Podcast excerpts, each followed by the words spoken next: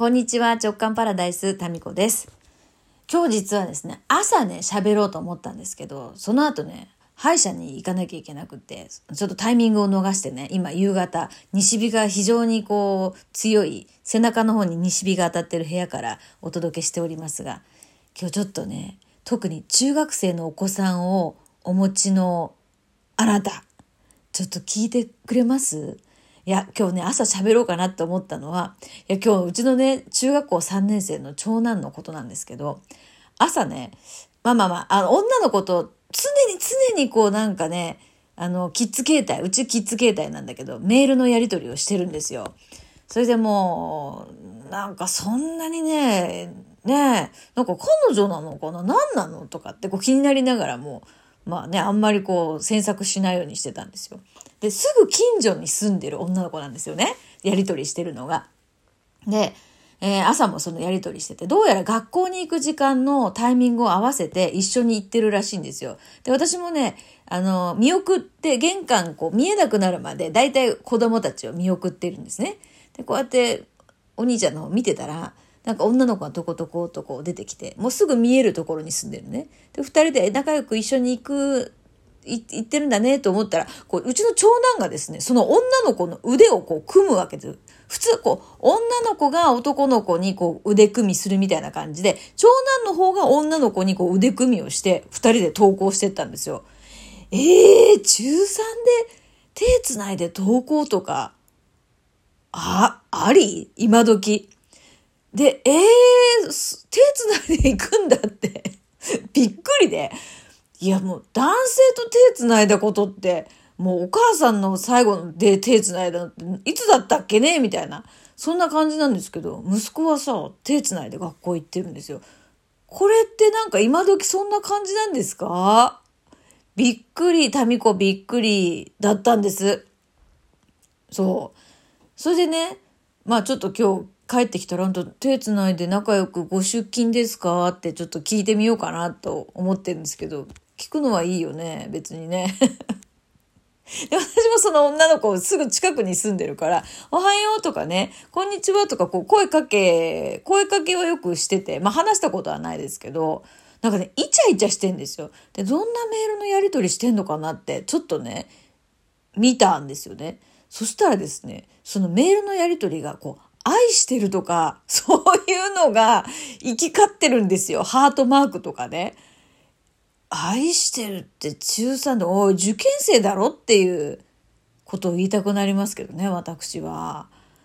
まあ、でもまあそのね、今時そうなのか、それとも早熟なのか。いや、違う、女の子がむちゃくちゃ早熟なんですよ。で、うちのね、長男の傾向として、環境に飲まれやすいんですよね。だから女の子の積極的ないろいろアプローチになんかこう飲み込まれる傾向があるんですよね。でも今時の女の子ってすごいこうねメールのやり取りとかちょっとここではね言えないような内容のねことがこう送られてきたりとかしててこう誘ってる女子力っていうかねそれがすごいなって今度そのメール喋って朗読会とかするみたいな。嫌なやつだな。いや、しませんけど、いや、なんか、そう、なんかちょっとね、な、どういう感じって言ったらいいかな。あの、漫画のセリフをそのままメールしてみましたみたいな、そういう感じ。うん。でもその漫画も結構際どい感じの漫画。うん、そういうのからそう引用してるっぽい感じの、それを使ってみましたみたいなね。まあそういうことですよ。でまあどうどうなってそうなってんのかちょっとね分かんないんでちょっとよくあの見守っておこうかなと思ってるんですけどいやまあそれもそうですねまあそそれはまあ長男のこととして私のねその側からね子育てっていうのをまあ見た時になんか長男とね最後に手をつないだのっていつだったかなって思ったんですね。で小学校の多分低学年とか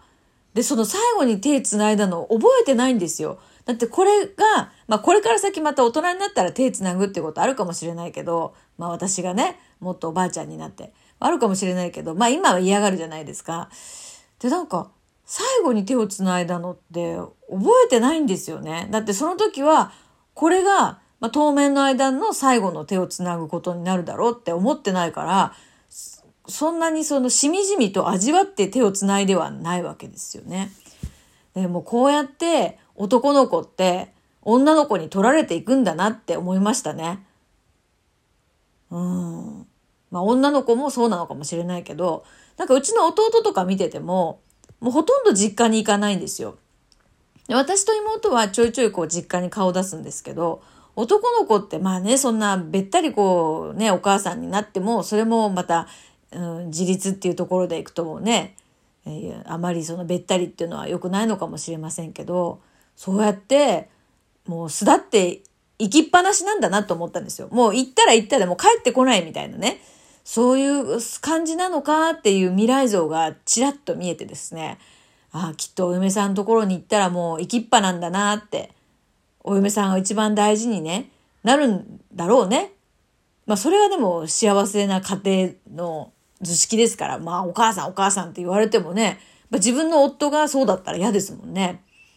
まあ、お母さんのことはあの大事にしてほしいけれども、まあまあまあまあってなってたら、それはもうちょっと嫌じゃないですか。お母さんに聞いてみるとかね、そんなのはちょっとね、問題、えー、じゃないですか。まあだからそうはなってほしくないですけど、なんか、あっさりとこう巣立っていくんだなって思いましたね。で、まだ次男がね、まだお母さんお母さんってべったりですけど、まあ次男もね、こうやって、まあ、そのうち巣立っていくものなんだなっていうのが、あの、そうだなっていうことを念頭に日々過ごそうかなって思いましたね。うん、まあ、当たり前ですけどね。そうやってそれが成長というものなんですけど、まあだから、子供と一緒にいられる時間ってお母さんお母さんっていう時間って思ってるほど長くないんだなっていう。で、まあ、長男に関してはもうほぼほぼお母さんお母さんは言わない。まあもともとあんまりこう甘えてこないタイプの子なんですけど、まあね、あんまりお母さんなんとかしてみたいなことって言わなくなりましたから、まあそういうこうお母さんってこう呼ばれて、まあめんどくせえなって思うことも正直ありますけど、でもお母さんってこう、なんだろう、こう呼んでくれてるこの時間を、の、の大事さですよね。その貴重さを、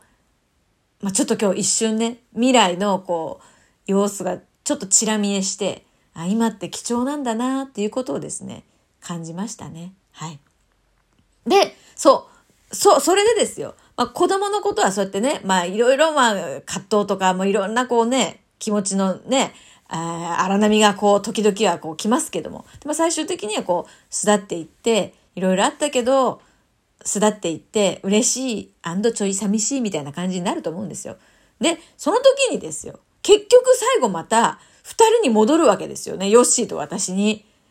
そうなんだなって思いましたね。で、二人だったらまだね、まだいいけど、もしかしたら一人っていうこともあるかもしれないじゃないですか。年齢離れてますから。まあ、どっちかが先にね、えー、あの世に行って、旅立って、まあ、どっちかが一人になる。最終的に一人になるんだなっていうこと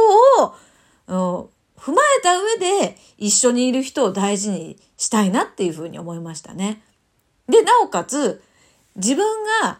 もう自分の世界で大事にしたいこと。まあ私だったら、こうなんかいろんなね、宇宙の法則とか、成功の法則とか、お金の法則とか、そういうものをこう知って実践してみて、で、一人じゃなくって、みんなで実践してみて、ほら、これそうだった、だったとかいう仲間がいるとかね。で、この豊かさっていうのを、こう、実験していて、で、みんなでそう、こういう、あんなこともこんなこともあったけど、でもいろいろ結局豊かだよね、みたいな。なんか、そういう仲間と一緒に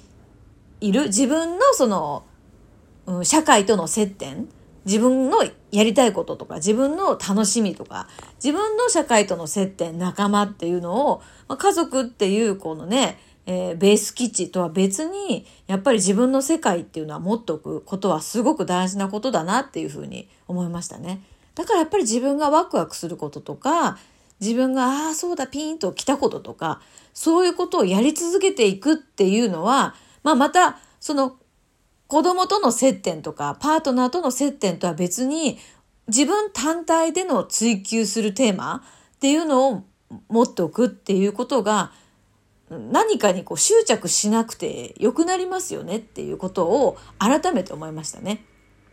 まあついつい子供のこととかね、パートナーのこととかっていうのはそこになんかこう一瞬こうね、フォーカスしてそこに、まあ時に心配だったりとか、まあいろいろなその心の乱れというか、ね、感情がそこでね、揺さぶられることってあると思うんですけど、でもまあそういうのを通して自分が成長していく自分の気づきになりますからね、結局は。まあそういう一番のいい、なんていうかな、いい磨き石というか、自分を磨いてくれる材料が家族なんだなって思いましたね。しかしまた今日も帰り手繋いで帰ってくんでしょうね。で、またさっき弟が友達と遊びに行ってて、で、お兄ちゃんと同級生で、えっ、ー、と、下の子も同級生っていうパターンがね、結構あるんですよ。この子供たちの人間関係の中で。で、弟が、お前の兄ちゃんなんか女の子と手繋いで歩き寄ったよ、みたいな感じで言われて、お母さん、ノブくんがね、女の子と手繋いで学校行ってて帰りも手繋いで帰ってきてるって噂になっとるよっていうことで、近所のこれ、なんか噂になってるみたいなんですよ。っていうことはあまり中学生で手をつないでそんなにね、登下校するっていうのは一般的じゃないのかもしれませんね。噂のカップルになってるらしいですよ。なんか、どうしたらいいんでしょうか、私は。まあ、どうもしないのが一番いいのかもしれませんけど、いやいやいや、まあ、そういうことで、まあ、中学生のお子さんをお持ちのあなた、えコメントお待ちしております。